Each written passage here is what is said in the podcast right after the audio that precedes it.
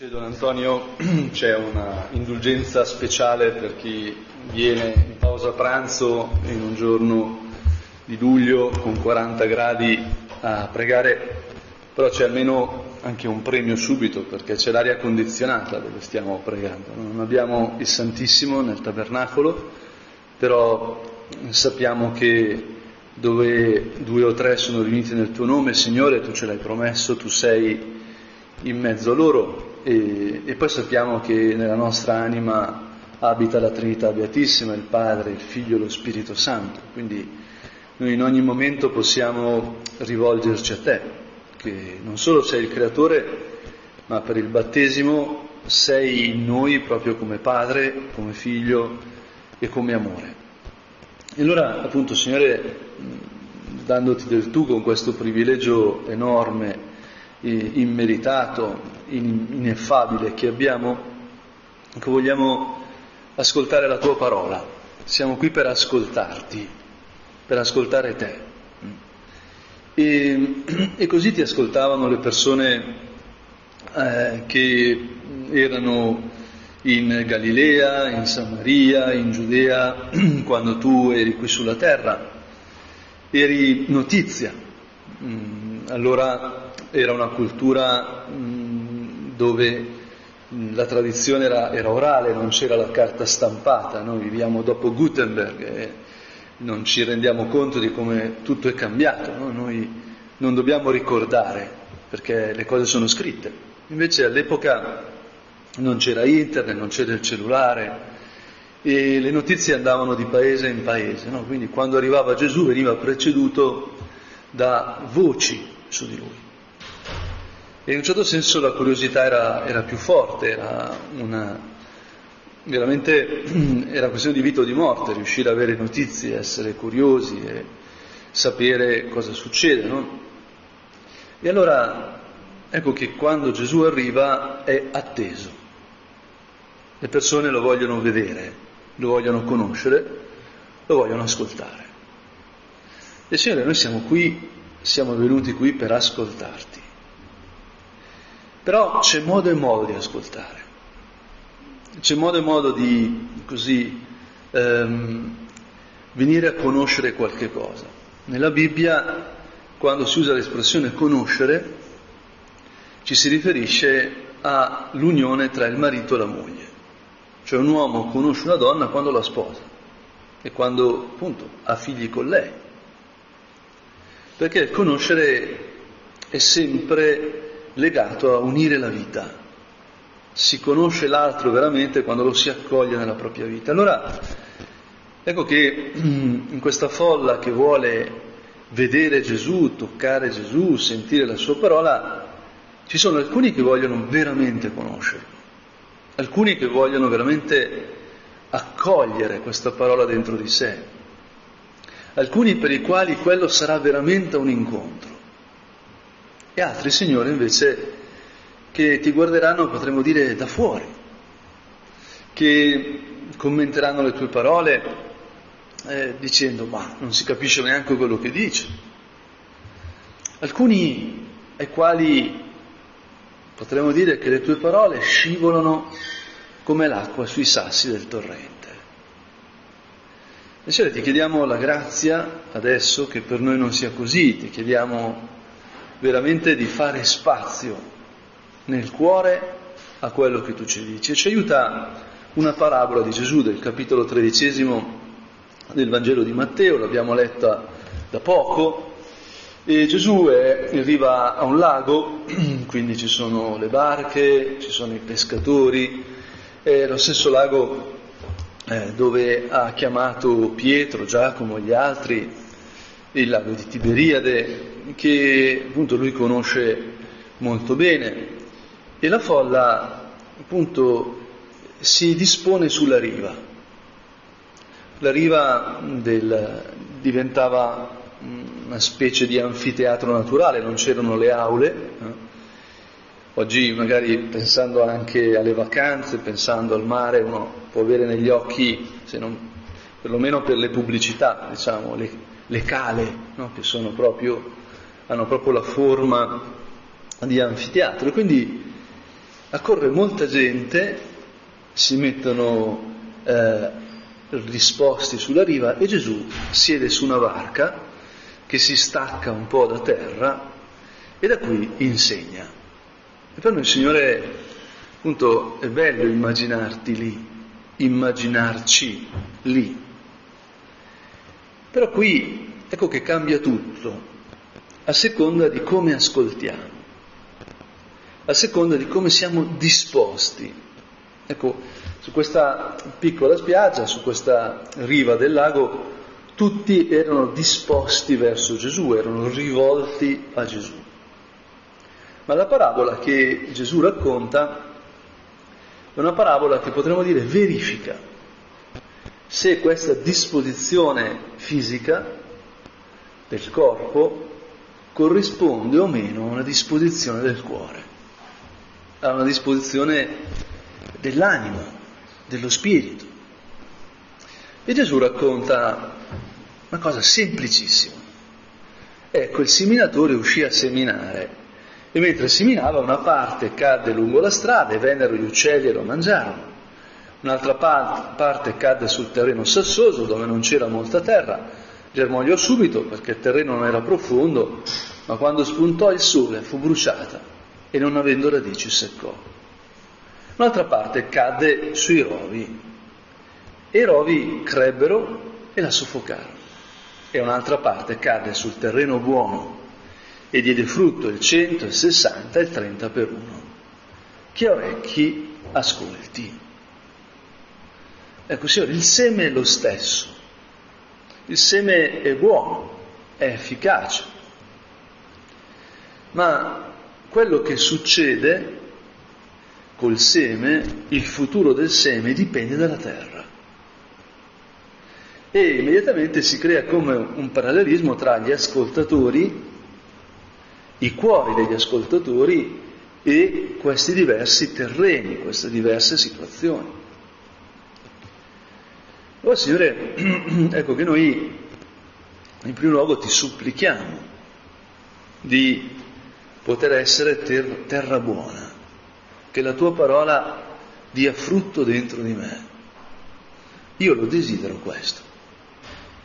Forse proprio in modo radicale possiamo domandarci, ma io desidero la parola di Dio.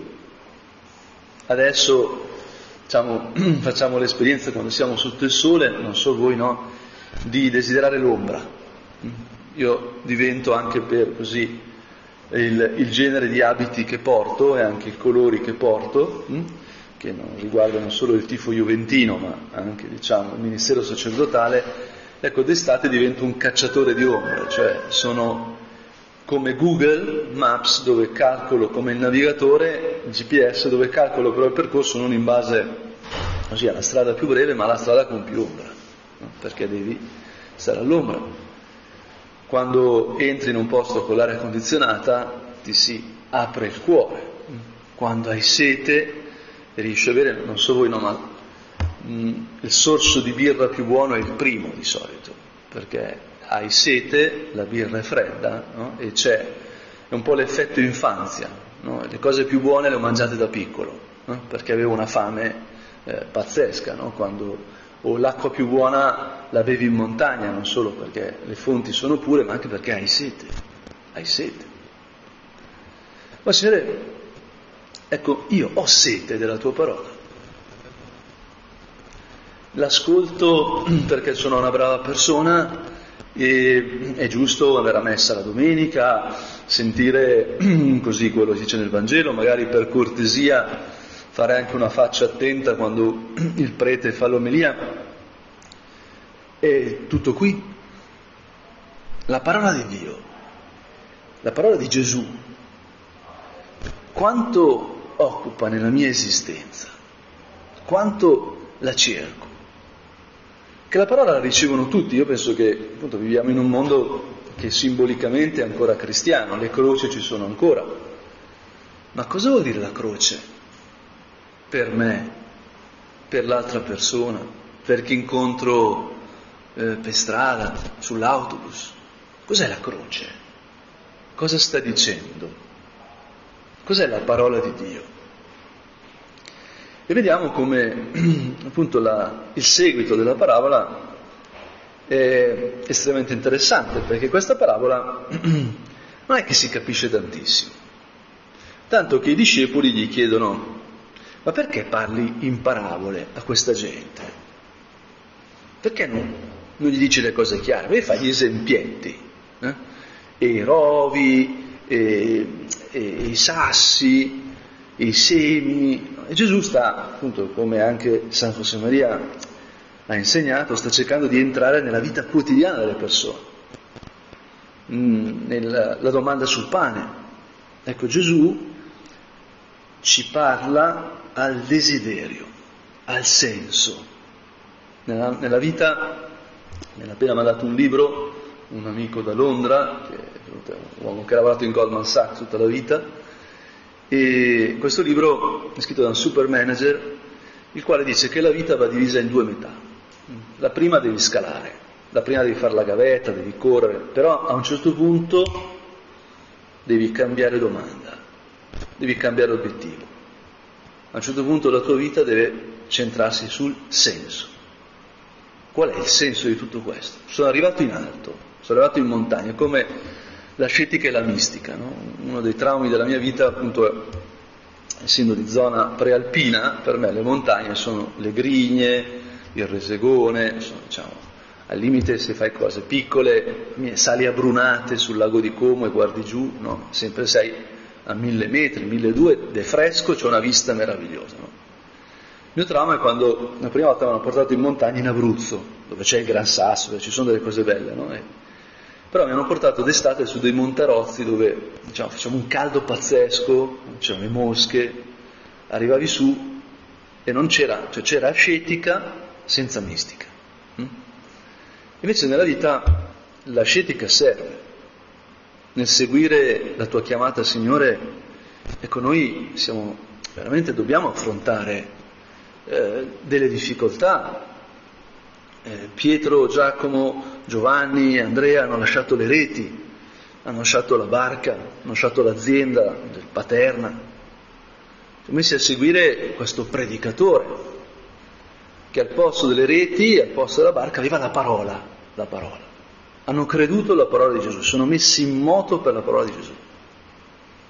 Dicevo, questo succede perché appunto la domanda sul senso è entrata.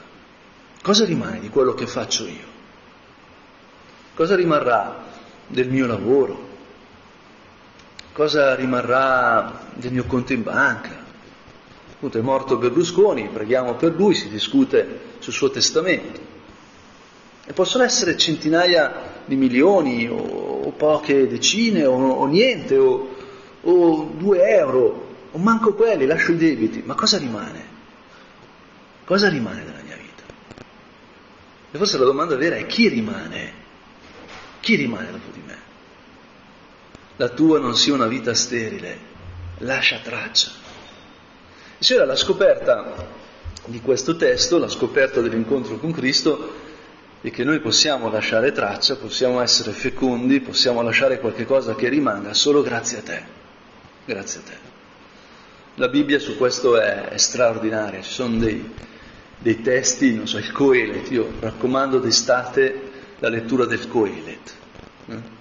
Vanità delle vanità, tutto è vanità. Ti affanni, fai tanto e poi è lo stesso. Non ti affanni, non fai niente e poi è lo stesso. No, c'è un tempo per ogni cosa e c'è un tempo per domandarsi qual è il senso della mia vita. E forse quando siamo impegnati a correre, siamo sollecitati tantissimo, è difficile.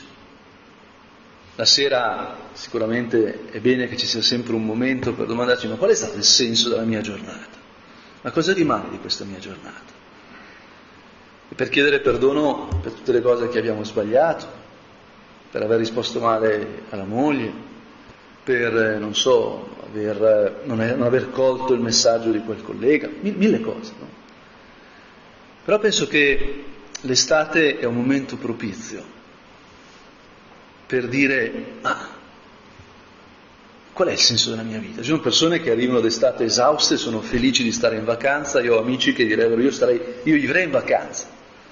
E ho amici invece che in vacanza sono inquieti, eh? non sopportano la vacanza perché devi stare fermo. No? Non hai le mail, non hai le telefonate, non hai le sollecitazioni continue, no? E siamo diversi. Però penso che a entrambi i tipi, diciamo, serva molto dire ma qual è il senso delle mail, il senso del riposo? Gesù c'è qua dentro o no? Ora la cosa straordinaria è che Gesù risponde, ecco parlo loro in parabole perché a voi è dato conoscere i misteri del regno dei cieli, ma loro non è dato. Cioè, io parlo così a questa gente perché non capiscono. Signore, per favore, fatti un corso di marketing, no?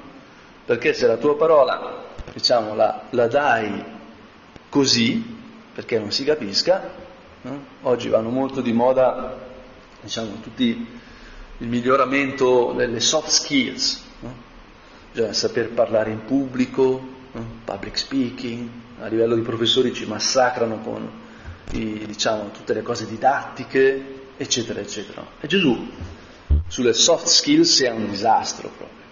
Non sarai pure Dio però apposta gli parli in modo che non capisca.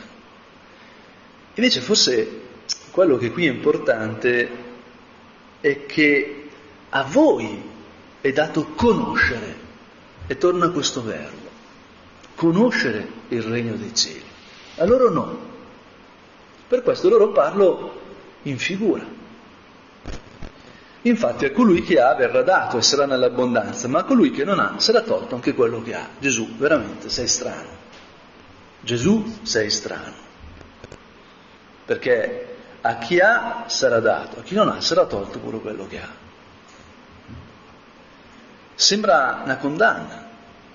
Io i soldi li do al ricco e al povero non gli faccio l'elemosina, perché lui non ha e quindi gli sarà tolto pure quello che ha. Mi viene in mente un, un numerario molto originale, veramente straordinario, che una volta era a Milano in metropolitana, quando non potevi mh, usare la carta di credito, quando non c'erano, parlo di 30 anni fa, e gli mancavano gli spicci per fare il biglietto. No? Allora, mentre era la macchinetta, gli si è avvicinato un drogato, ha detto che c'hai gli spicci, e, lui è stato più illuminato, è stato più veloce, ha detto c'hai 50 lire, mancano 50 lire, no? E il drogato gliel'ha data, ha detto ma sì io me le rifaccio, non ti preoccupare, no? Quindi ha tolto anche a chi non aveva in un certo senso. Gesù, ma come, cosa vuol dire sta roba? Ecco, peggio, eh, per questo parlo a loro con parabole, perché guardando non vedono, udendo non ascoltano e non comprendono. Signore, è dura sta parola. Cioè parli in parabole perché loro vedono ma non, non vedono, sentono le parole ma non, non ascoltano col cuore, non sono disposti ad accogliere. La parabola serve a creare lo spazio dentro di noi di ascolto. La parte più preziosa della parabola è quella che non capisci. E qui adesso tiro una bomba, per me è una bomba, cioè quando io l'ho pregando, l'ho vista sta roba, è stata una bomba. Perché in questa parabola ci concentriamo sul seme, il seme è buono, la terra dipende, c'è quella buona, c'è quella coi rovi, ma qui il punto, come sempre nella vita, è il seminatore, perché il seminatore è Dio. E a un certo punto uno gli viene da dire, Signore, ma c'hai cattiva mira? Signore, ma tu perché sto seme buono non lo metti sulla terra buona? Perché lo tiri tra i rovi? Ma che sei matto, Signore? Ed ecco che se uno rilegge la parabola così, la parabola gli dice, ammazza, ma, ma è vero, ma non si capisce. E si crea uno spazio di ascolto. Si crea lo spazio per passare da come ci immaginiamo noi Dio a come Dio è veramente. Come Dio è, noi lo possiamo solo imparare da Gesù. E Dio non è un option, non è che, sai, Dio, sono tante cose nella vita. C'è il Presidente della Repubblica, c'è i ministri, i vari ministri, no? Poi c'è Biden negli Stati Uniti, oppure hm, ci sono, c'è il maestro di vela, cioè, tante cose, tanti valori, no? La bellezza, il sovrintendente di un museo, tante cose, no? E poi tra tutti c'è Dio, uno di questi. No, non è così. Dio è la vita con la V maiuscola, cioè non c'è vita se non attraverso il dono che Dio ci fa. Dio è la bellezza, non c'è bellezza se non in quanto dono di Dio. Dio è la bontà, non c'è bontà che non sia, che non venga da Lui.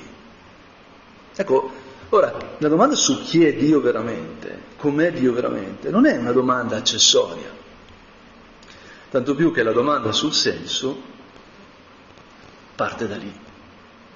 Può avere risposta solo nel momento in cui io mi chiedo ma chi è Dio davvero?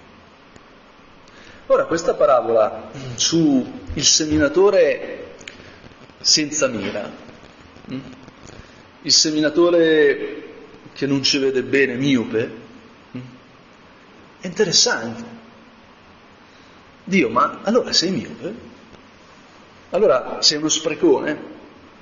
che butta via il seme, effettivamente tu Gesù l'hai detto che tuo padre fa piovere sui giusti e sugli ingiusti. E allora cambia un po' la parabola e soprattutto cambia quando Gesù dice, mm, ecco, così si compie per loro la profezia di Isaia che dice, udrete sì, ma non comprenderete, guarderete sì, ma non vedrete perché il cuore di questo popolo è diventato insensibile. Sono diventati duri di orecchi e hanno chiuso gli occhi perché non vedano con gli occhi, non ascoltino con gli orecchi e non comprendano con il cuore e non si convertono, io li guarisco. Ecco, Signore, si vede col cuore. Una volta ero in Grecia a Salonico per un congresso, sto parlando con un, un professore e gli stavo dicendo, ma caspita, ma Salonico è bellissima. Ero rimasto un po', ero anche un po' influenzato da un mio amico che è, è molto greco, è greco, molto greco, e quindi, ed è di Salonico, mi aveva parlato di Salonico, dove Alessandro Magno, quindi ero pronto, cioè avevo ricevuto un'esaltazione di Salonico. Quando sono arrivato a Salonico, effettivamente sono andato avanti, un lungomare bellissimo, una chiesa paleocristiana stupenda con un pantocrator che mi ha lasciato bocca aperta, una bellissima università, anche dei professori, dei colleghi stupendi, ero veramente, quindi dicevo wonderful, this is wonderful, e continuavo a ripetere wonderful. A un certo punto questo professore saggio, saggio, greco sapiente, ha detto guarda che effettivamente tutto dipende dagli occhi con i quali guardi tu vedi qualcosa che ti stupisce perché guardi con occhi che sono disposti a essere stupiti. La cosa mi, veramente mi colpì, perché noi guardiamo col cuore, noi ascoltiamo col cuore, noi sentiamo col tatto col cuore. E questo nel matrimonio è evidente, nei rapporti personali è evidente, quanto più sono profondi più evidente. Tu ascolti i tuoi figli, cioè li ascolti col cuore. Ci metti il cuore nell'ascolto di tua moglie, dei tuoi figli, dei tuoi colleghi, dei tuoi amici. Tu guardi col cuore. Oggi purtroppo una delle piaghe è la pornografia, no?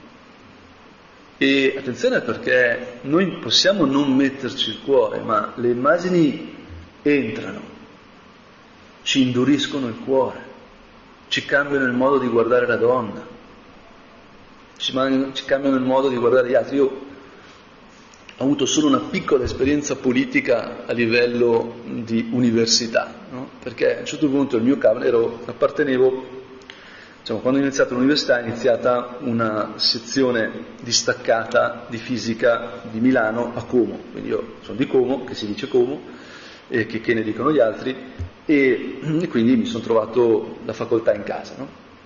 E man mano che andavo avanti, andavo avanti all'università, no? a un certo punto il mio capo, quando già ero in tesi, il mio capo che era il prorettore viene e mi dice Maspero, senti, dobbiamo mettere su le lezioni, no? dobbiamo mettere su le lezioni universitarie, dobbiamo far vedere a Milano che qui la partecipazione più alta. No? Allora, tu Maspero devi candidarti, no? Dico, prof, io veramente non è che ci terrò, no, no, te ti candidi, prof, e poi cosa succede? Mi interessa come finisce, vedrai che se ti candidi te si candidano anche i comunisti, no? E inizia campagna elettorale e tutti vanno a votare, che a me mi interessa che vadano a votare, no? E quindi mi sono trovato candidato, no? perché il capo me l'aveva detto, e la cosa che mi ha turbato, letteralmente, fu che per brevissima, brevissimo tempo, eh, vedevo persone colleghi, studenti, studentesse, ma anche voti. Quando parlavo con qualcuno, quello era un voto. E, e quindi, in un certo senso, stava cambiando tutto il mio modo di vedere il mondo, perché era cambiato il mio cuore. Poi veramente non me ne interessava, però un po' di orgoglio ce l'hai sempre, cioè, non mi votano, stai scherzando, devo portare i voti alla lista. Oh Signore, noi vediamo col cuore, noi ascoltiamo col cuore, noi sentiamo col cuore. E se il cuore è chiuso, cosa succede? E allora ecco che la parabola del seminatore ci viene a spiegare che, perché Gesù spiega agli apostoli, beati invece i vostri occhi perché vedono e i vostri orecchi perché ascoltano. In verità vi dico, molti profeti e molti giusti hanno desiderato vedere ciò che voi guardate, ma non lo videro, e ascoltare ciò che voi ascoltate, ma non lo ascoltarono. E cosa stanno vedendo gli apostoli? Cosa stanno ascoltando gli apostoli? Gesù. Gesù è il senso della parabola. E qui è, è fondamentale, la parola è Gesù, il mio amico Gesù. E il mio amico viene con me anche quando sono decoccio. Il mio amico Gesù mm, getta il seme della sua parola in me anche quando sono in mezzo ai eroi.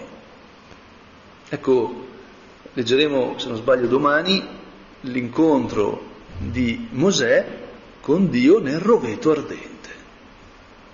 Il roveto brucia e Dio si fa conoscere nei rovi. E così via, la, tutta la storia della salvezza, se uno legge la Bibbia, cosa anche che si può provare a fare d'estate, no? D'estate uno non sa cosa leggere, magari leggersi ogni volta al giorno un po' della scrittura, no? Non solo del Vangelo, ma anche della scrittura. Magari ci sono parti mh, terribilmente noiose, no? a volte ci sono descrizioni nel Levitico, nei numeri, però la Genesi, la Genesi è una bomba la Genesi, cioè veramente anche cioè uno dice, ma la posso far leggere a mio figlio sta roba, perché sono delle cose veramente pesantucce nella Genesi, no?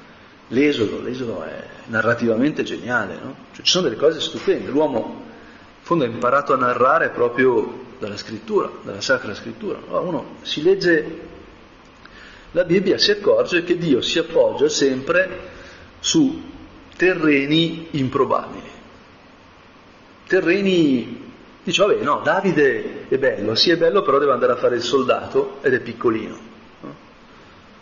E Mosè lo mando a salvare il popolo in Egitto e lui è dovuto scappare dall'Egitto perché il faraone si era arrabbiato con lui perché aveva ammazzato l'egiziano. Cioè, sembra che Dio faccia apposta la sterile.